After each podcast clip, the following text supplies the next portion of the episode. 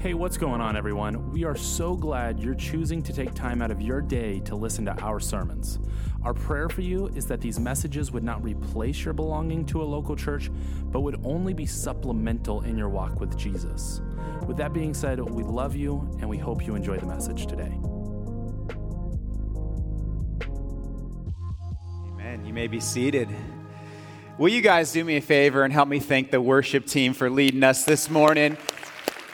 It is officially Christmas time around here, and I am excited about it. Thank you, Curtis family, too, for lighting our first Advent candle. Today is week one of our Advent series. My name is Ricky Hemme. Thanks for joining us in person. Thanks for joining us online. Uh, so, with Advent, that word Advent, it's not anything new in Christianity. Every, every year around this time, hundreds of churches, thousands of churches around the globe, they pause to celebrate something called Advent. Advent simply means coming or arrival.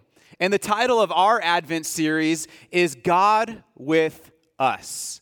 We're celebrating the fact that God dwelt among us. In his first advent, Jesus' first arrival in this world, he was born humble, humbly, born in a manger. We also look forward to the fact that Jesus is going to return again. So Advent doesn't just look back at Jesus' first arrival, it also looks forward to his second coming, where he's going to return again, not as a lamb, but as a lion. Do you guys believe that today? Jesus will come back as a lion. Well, in today's passage, we are introduced to a remarkable young woman by the name of Mary. So if you guys have your Bibles, turn to Luke, starting in chapter 1, verse 26. Today we're going to talk about the Virgin Mary. And what I want you to know as we kind of ease into this topic this morning is this the Virgin Mary is quite possibly the most recognized woman on the planet. In fact, uh, National Geographic dubbed her the most powerful woman in the world. And this is actually quite stunning because in the New Testament, the Virgin Mary, she hardly speaks a word. But her image and her legacy are found and celebrated all around the world. Now, there are two popular ways that people view the Virgin Mary. So let's talk about those really quickly. The first popular way that people view Mary is that Mary is a giver of grace. So if you've grown up around the Catholic Church, I know some of you have a background in Catholicism, maybe you were baptized into the Catholic Church, then, then you were taught that Mary is a giver of grace. One way that you were taught that is through the Hail Mary prayer, because it says this Hail Mary, full of what? Full of grace. Well, in Catholicism, Mary is identified among the pantheon of saints as someone to pray to in order to get your request to Jesus. So if you want Jesus to hear from you, a good way to get your request to him is to talk to his mother because surely Jesus is going to listen to mom, right? So we're taught to pray, Hail Mary, full of grace. At least that's in the Catholic tradition. She's not just a kind and humble woman, she's actually a perfect woman. And this is where Catholics get the idea of the Immaculate Conception. The Immaculate Conception teaches that Mary was unstained by the fall, that she was born perfect, that she is without sin. And so those who hold this first view of Mary, they revere Mary, they even pray to Mary. The second popular view of Mary, and, and the view that I ascribe to, because it's the view I see in Scripture, is that Mary was not a giver of grace, but a receiver of grace. You see, the biblical account suggests that Mary was just a normal young woman, just like any other young woman. She wasn't perfect, she wasn't divine, she was as much a child of Adam, a, a, victim of the fall, as you and I are, and never once in Scripture are we instructed to pray to Mary. She was humble, she was kind, she was unique in the sense that she devoted her life to God at a very young age. Okay, so we should honor Mary. Mary is a hero of the faith. Amen? She is a hero of the faith. At a young age, even as a teenager, Okay, when we're talking about these birth episodes, Mary would have been about 14, 15 years old, giving birth to Jesus. And what we learn about Mary is she was devoted to God at a very young age. She loved the Lord her God with all her heart, with all her mind, with all her strength. And so that was one thing that set her apart from other women eh, of her age. But, but she never signed up to raise the Son of God.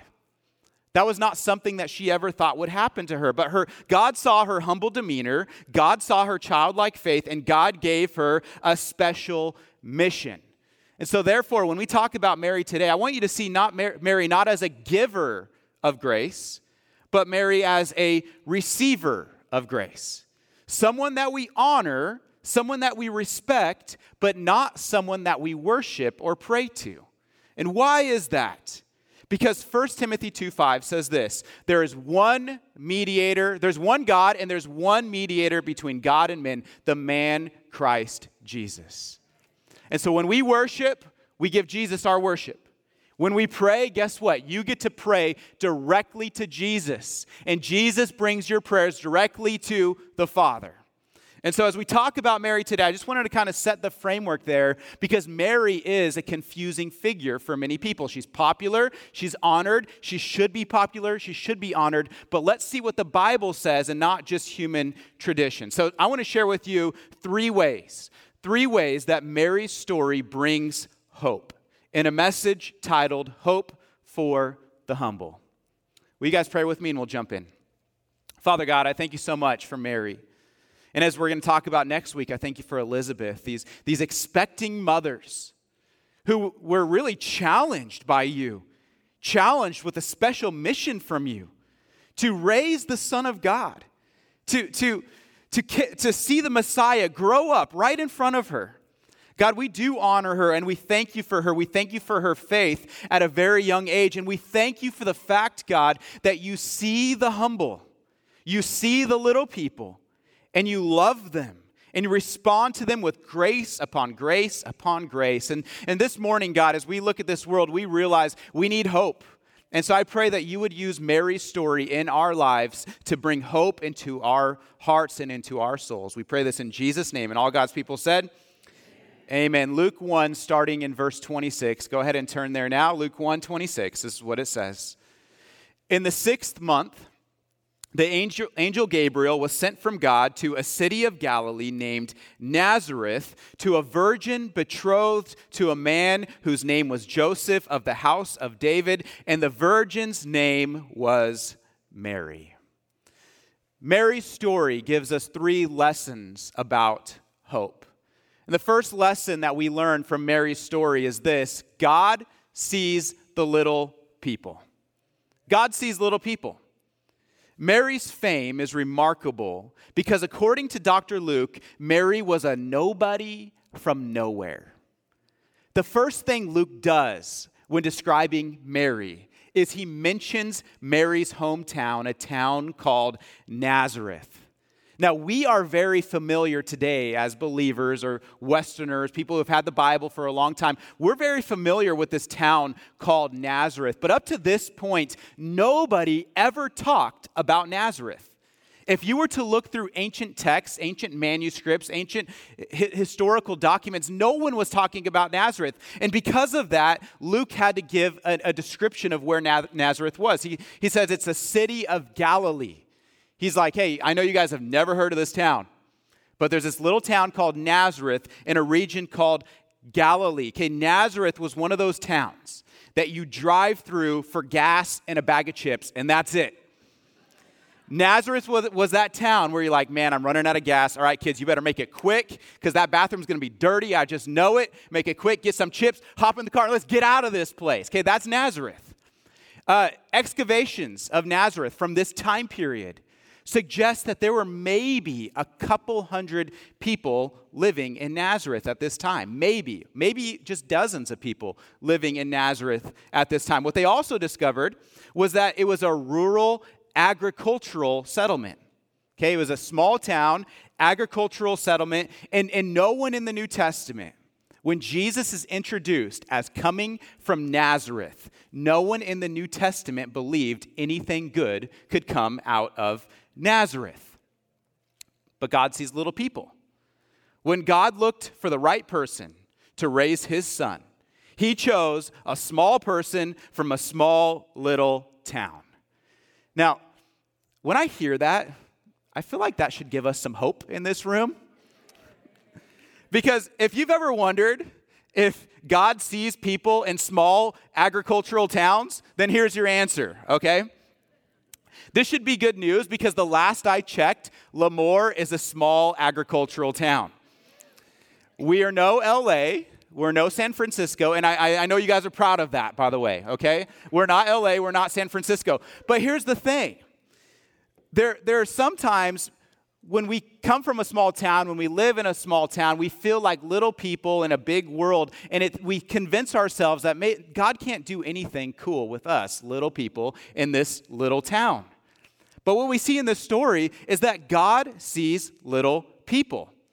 There are more people. What's interesting about our church, there are more people in this church than in the whole town of Nazareth. More people in this church than Nazareth, everyone combined. And so sometimes it's tempting for us to, to, to think that small town people uh, can only do small town things. But, but if, if God could change the world through Mary, what can God do through this church? What, God, what can God through, do through this community? God's plan to change the world started in a small town. If Jesus could use one it, one poor woman from Nazareth to change the world, then what could he do with you? And so I want you to know today that God sees the little people. And why? Because God notices the humble. God notices the humble. Humility, C.S. Lewis, he says this about humility. He says, Humility is not thinking of yourself, not thinking less of yourself, sorry. Humility is not thinking less of yourself, but thinking of yourself less. That's humility. It's not thinking less of yourself, but thinking of yourself less. Mary was the perfect candidate to be a rock star in society because Mary wasn't looking to be a rock star. She was humble. And so, if you're living a humble life, I want you to, to know today that God takes notice. It doesn't matter if you don't have a million followers on Instagram. Doesn't matter if you live in a small agricultural town that no one heard of. I, I, I, didn't hear of Lemoore until I moved here. And guess what? I went to the, the Christmas parade last night, and you guys know how to party, all right? This town is awesome. This is an amazing small agricultural town. God sees the humble. And he responds by giving them amazing things, doing amazing things through him. He rejoices at the sight of a humble spirit. 1 Peter 5 6 says this Humble yourselves, therefore, under the mighty hand of God, so that at the proper time he may exalt you. If you've ever wondered if God notices you, I want you to know today he does. He sees you. He saw Mary. He understood her story. He saw her where she lived. He wanted to do big things with Mary, and he wants to do big things with you. You don't have to be a big shot to do big things. And when God scanned the globe to find the f- perfect person to raise his son, he chose Mary. Which leads to point number two, and it's this God gives grace to the humble. Mary's story doesn't only remind us that God sees little people, it also reminds us that God's grace is reserved for the humble. We learn in Scripture that God opposes the what? The proud. But He gives grace to the who? The humble. God gives grace to the humble. Listen to the rest of the story here. It says this in uh, verse 28. And he came to her, so an angel is speaking to Mary in this tiny little town called Nazareth that no one had heard of. Mary's not looking to do anything big with her life. She's just looking to get married one day, find a good man, build a house, tend to her farm. That's all she wants to do. And then she meets an angel, and an angel has a crazy announcement for her. He says, he comes to her and he says, Greetings, O favored one. The Lord is with you. But she was greatly troubled at this saying, and she tried to discern what sort of greeting this might be. And the angel said to her, Don't be afraid, Mary. You found favor with God. And behold, you'll conceive in your womb, and you'll bear a son, and you'll call his name Jesus. Now, there's a very important phrase in the angel's greeting. It's the phrase, O favored one. That phrase, O favored one, is where Catholics derive the prayer, Hail Mary, full of grace, because the word favored is the Greek term, uh, let me see if I can pronounce this rightly, karatao, karatao, and it means gift or grace. It means gift or grace. But knowing the context of this passage, who is the giver of grace in Luke chapter 1? Is Mary a giver of grace or is God a giver of grace? God is the giver of grace, and Mary is a recipient of that grace, of his unmerited favor in her life. Well, what is the grace? What is the gift that Mary is receiving in this passage? Well, the gift here is the virgin birth. The virgin birth. Now, I was uh, studying this topic this week, and so I thought I went on a rabbit trail. Just wanted to see if there's been any other weird births in, in, in society and history, and I came across a few. One is in Canada a few years ago, uh, a baby was born, the, the biggest baby ever born. You know how big he was? 22 pounds. That's not a baby, that's a toddler. And if that baby is not playing professional football today, then the world, there's something wrong with this world, right? Furthermore, the smallest baby ever born, conceived and, and then developed and, and, and survived, was born at 18 weeks. He was born at 18 weeks, and when he was born, his eyes were still fused shut because he, he wasn't fully developed. But he was, he was watched over and cared for, and he came through, and he ended up growing to, up to be a healthy, strong baby. He was only a pound when he was born. Another unusual birth that I read about, and something that we all knew from recently, was Octomom. You guys remember Octomom? Six boys, two girls. Uh, what's, what's interesting is that she actually lived in my hometown for a while. So we, we would see Octomom out on the streets. So those are unusual births just in society, but there are another there are a number of unusual births in the Bible. Abraham and Sarah is one of those. Abraham was 100 years old. Sarah was 90 years old when they gave birth to Isaac. And the Bible describes Sarah's womb as as good as dead. It's kind of a crazy way to describe it, but that's what it said about Sarah. And she gave birth to Isaac. Hannah gave birth to Samuel after praying in the temple. You remember that story. If, and, and just a few verses earlier, we're going to talk about them next week. A few verses earlier in Luke is the story of Elizabeth and Zechariah, who gave birth to John the Baptist when Elizabeth was well past childbearing age. So we see unusual births in society. We've seen unusual births in the scriptures, but all of these episodes, although, although they're unusual, none of them are totally unique. Because in each episode, a human father was involved in the process. The virgin birth, though, is not so. In the virgin birth, there is no human father.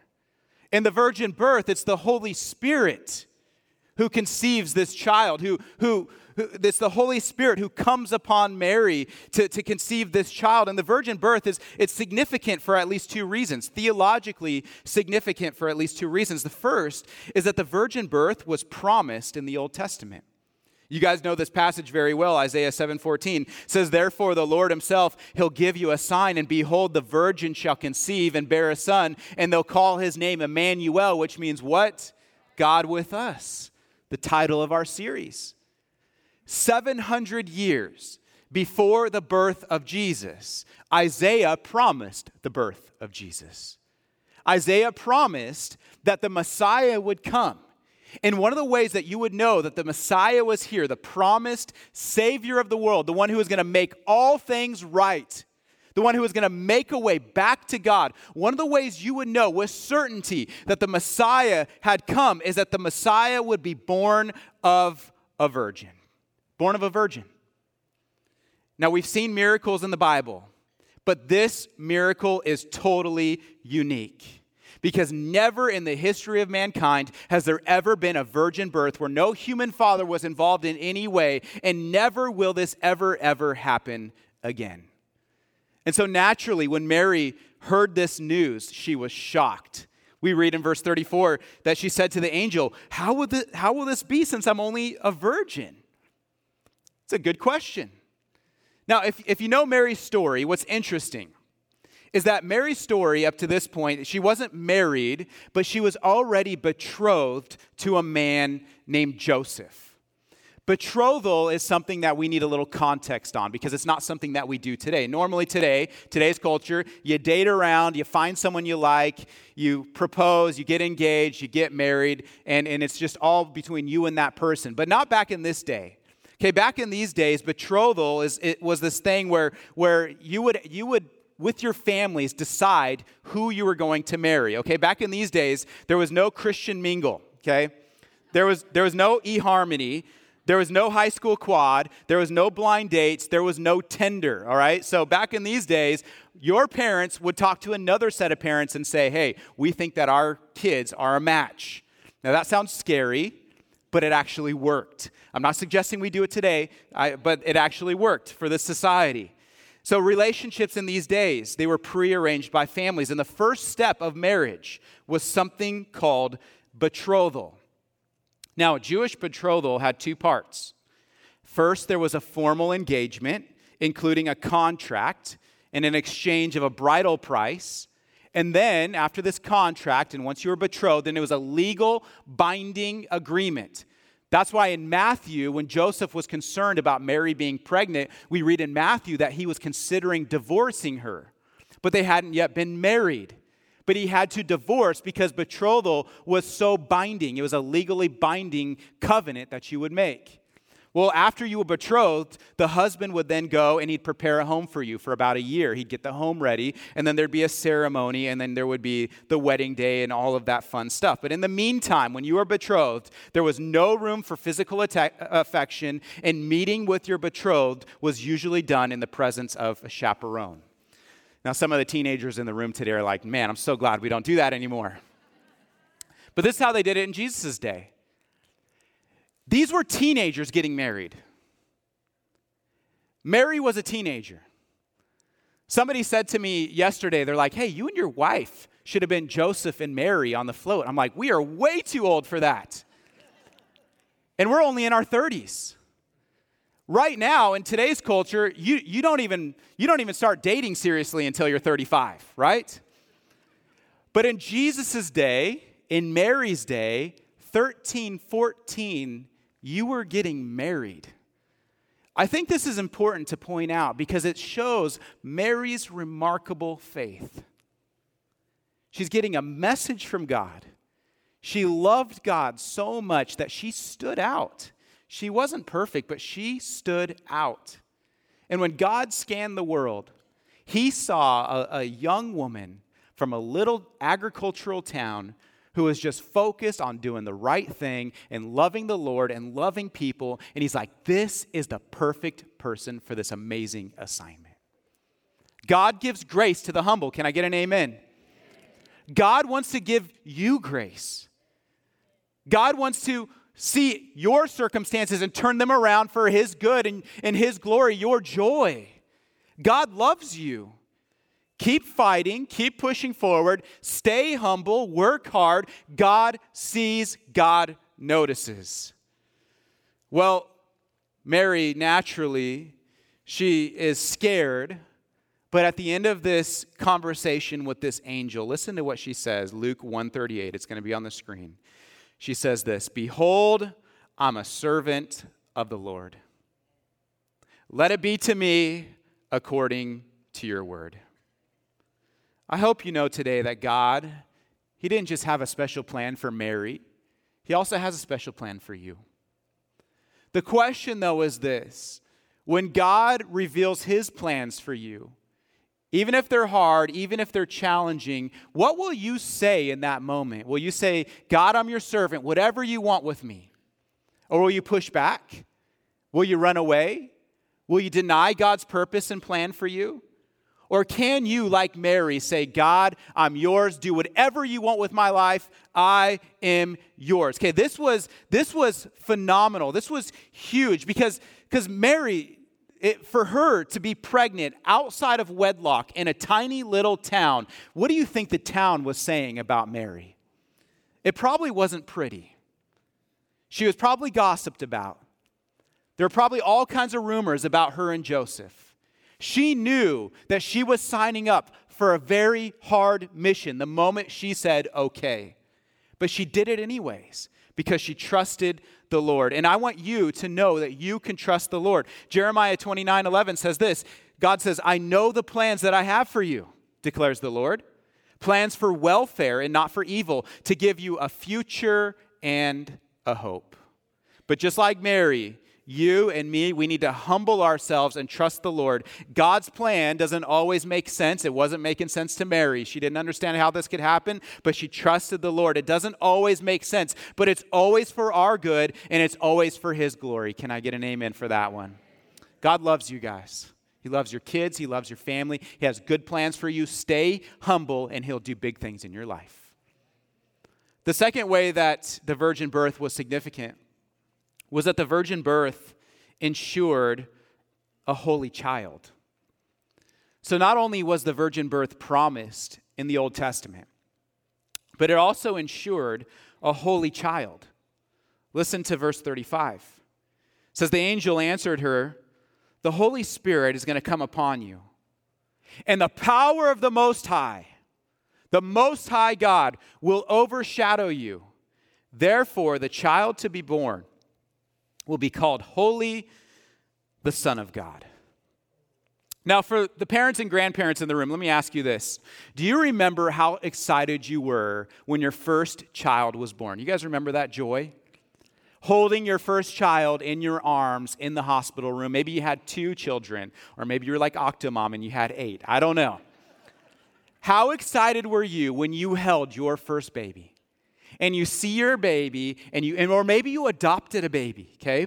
Maybe you're in foster care. Maybe you adopted somebody. When you when you when you brought that child home and you saw them and you, and you held them and you hugged them and it, it's just the most amazing feeling in the entire world. It's so incredible. And you look at this child and you think that you're looking at an angel.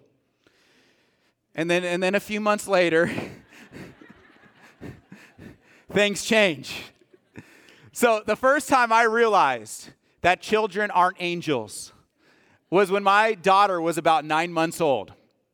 My nine month old daughter, and, and maybe, maybe it took your, you longer to realize this with your kids, but my daughter was nine months old. I'd feed her eggs. She loved uh, avocados and eggs uh, but they were actually super messy all the time. And she realized, like, hey, I could rub avocado on the walls, and I could throw the eggs all over the ground, and I could rub it on the fridge. I could make a good mess out of this stuff. And so I would tell her, Blake, please don't make a mess. Please don't make a mess. Please don't make a mess. And, and she was only nine months old, but she understood me. You know how I know this?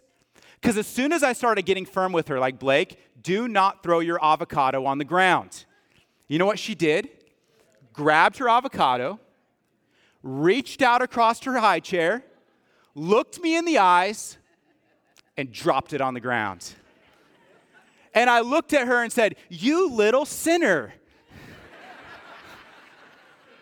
and I realized that the fall is a real thing. we have inherited sin from Adam. Amen. We know this, right? It's just a reality. And if your child didn't start sinning at nine months, then they probably started sinning at 12 months. And if they didn't start sinning at 12 months, then they probably started sinning at 24 months. And if they didn't start sinning at 24 months, then you as a parent are in denial. we are little sinners. That's reality. We are all born into sin. We see it in our children. They're, they're, they're angels, they're amazing, they're, they're innocent in so many ways, but they're still sinners in need of grace. Our children need Jesus. That's why Jesus came into the world to, to, to reach families, to, to go to the cross for, for all of our sin, big and small. But what's different about Jesus when Jesus was born is that Jesus was not a little sinner. Because Jesus did not inherit the seed of Adam. Because who was Jesus' father? God. No human father meant no sin passed down to Jesus. See, the virgin birth is significant because in the virgin birth, we see fully God, fully man. That's Jesus. Fully God and fully man. The virgin birth is theologically significant because Jesus, he did not inherit a sinful nature. 2 Corinthians 5:21 says this, "For our sake he made him to be sin who knew no sin so that in him we might become the righteousness of God." Hebrews 4:15 For we do not have a high priest who's unable to sympathize with our weaknesses but one who in every respect has been tempted as we are yet without sin. Jesus knows what it's like to be human. But where Adam failed, Jesus succeeded. The first thing Jesus did when he started his ministry is he went out into the wilderness. And who met him out in that wilderness? Do you guys remember? Satan. For 40 days, tempted Jesus. In Genesis chapter 3, Satan for one day tempted Adam. Adam fell, Jesus succeeded. That's why Jesus is our Savior. Because Jesus lived the life that we couldn't live, the perfect life, as our representative, a representative for mankind. He lived a perfect life in our place, but he also died the death we deserved to die. Lived the perfect life we couldn't live, died the death that we deserve to die so that we might be made whole in him. There's something called the great exchange. We give our life to Jesus, he takes on our sin, he gives us his righteousness. We're made whole. He's fully God, fully man, which is why the virgin birth is such a big deal. I talked to a woman today, and I'm not trying to bash other churches, but this is a big one. I talked to a woman today who, before service, said, You know, I, I left a church because I was told at that church that the virgin birth doesn't matter. And I want you to know that's not true. Because without the virgin birth, you and I would still be dead in our sins. We needed a perfect representative, someone unstained by sin and so, God, seeing our circumstances, being a missionary, loving us to the point of death, even death on a cross, He said, You know what? I'm going to come, I'm going to come through Advent. I'm going to make my dwelling among them. I'm going to be born in a, in a humble town. I'm going to come from a place of Nazareth, be born in a place called Bethlehem among animals. I'm going to be born among animals. I'm going to die among thieves for my people, for humanity because I love them. That's what we celebrate at Christmas, right? We celebrate the hope of Jesus. And Mary was used mightily by God to bring about this hope. Finally, the third way that Mary's story brings hope is that it reminds us that God reigns on the throne. God reigns on the throne. Luke 132. The angel says he'll be great talking about Jesus and he's going to be called the Son of the Most High. And the Lord God will give to him the throne of his father David, and he'll reign over the house of Jacob forever, and of his kingdom there will be no end. This king was unlike any other king. Because every other king who was born into kingship or who was crowned king, they were king for a season and then they died and they were king no more or every other king before Jesus, they led a kingdom that was here one day and gone the next. If you read your history books, you see nations rise and nations fall.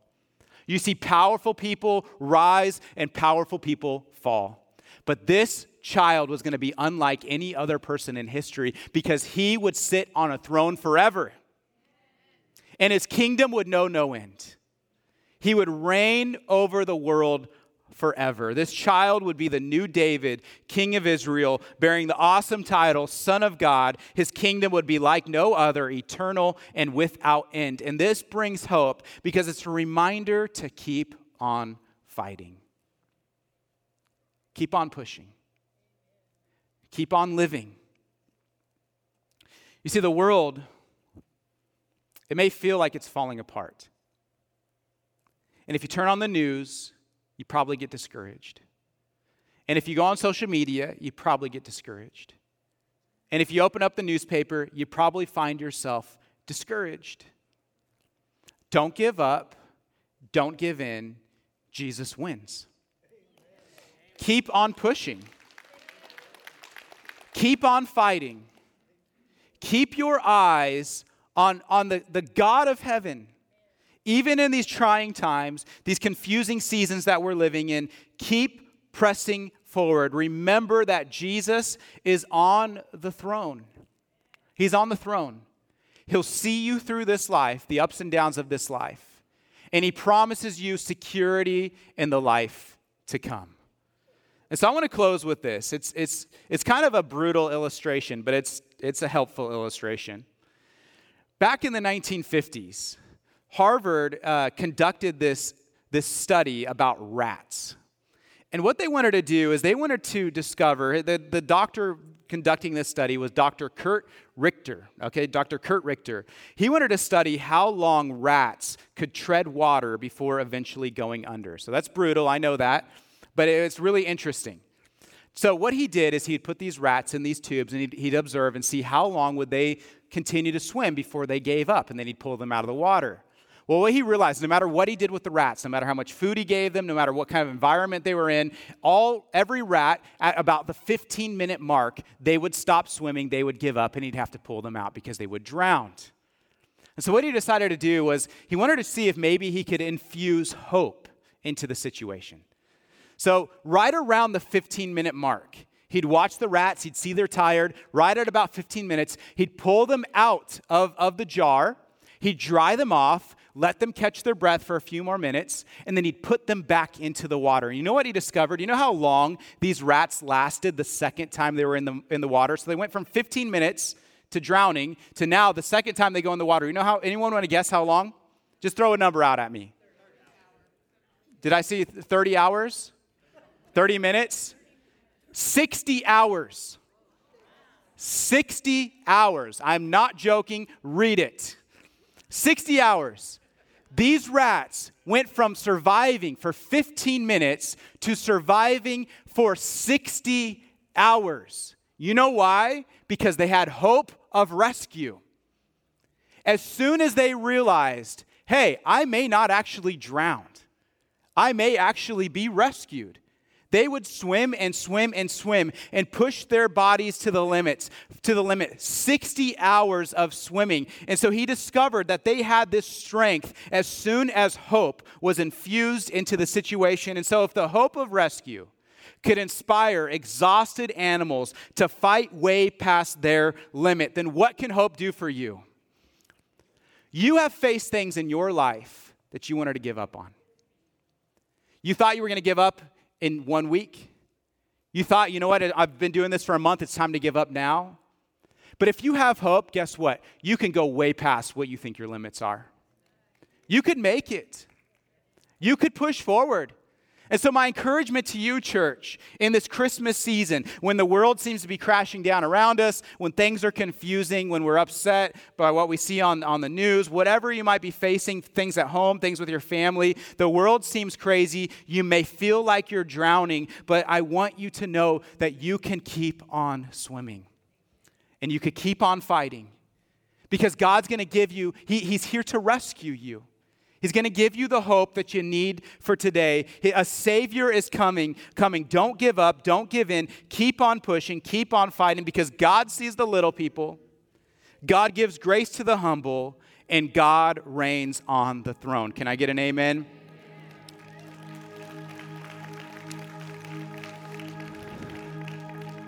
And so, church, one thing I want to encourage you to do share that hope with the world around you. Receive that hope today. Know that Jesus sees you.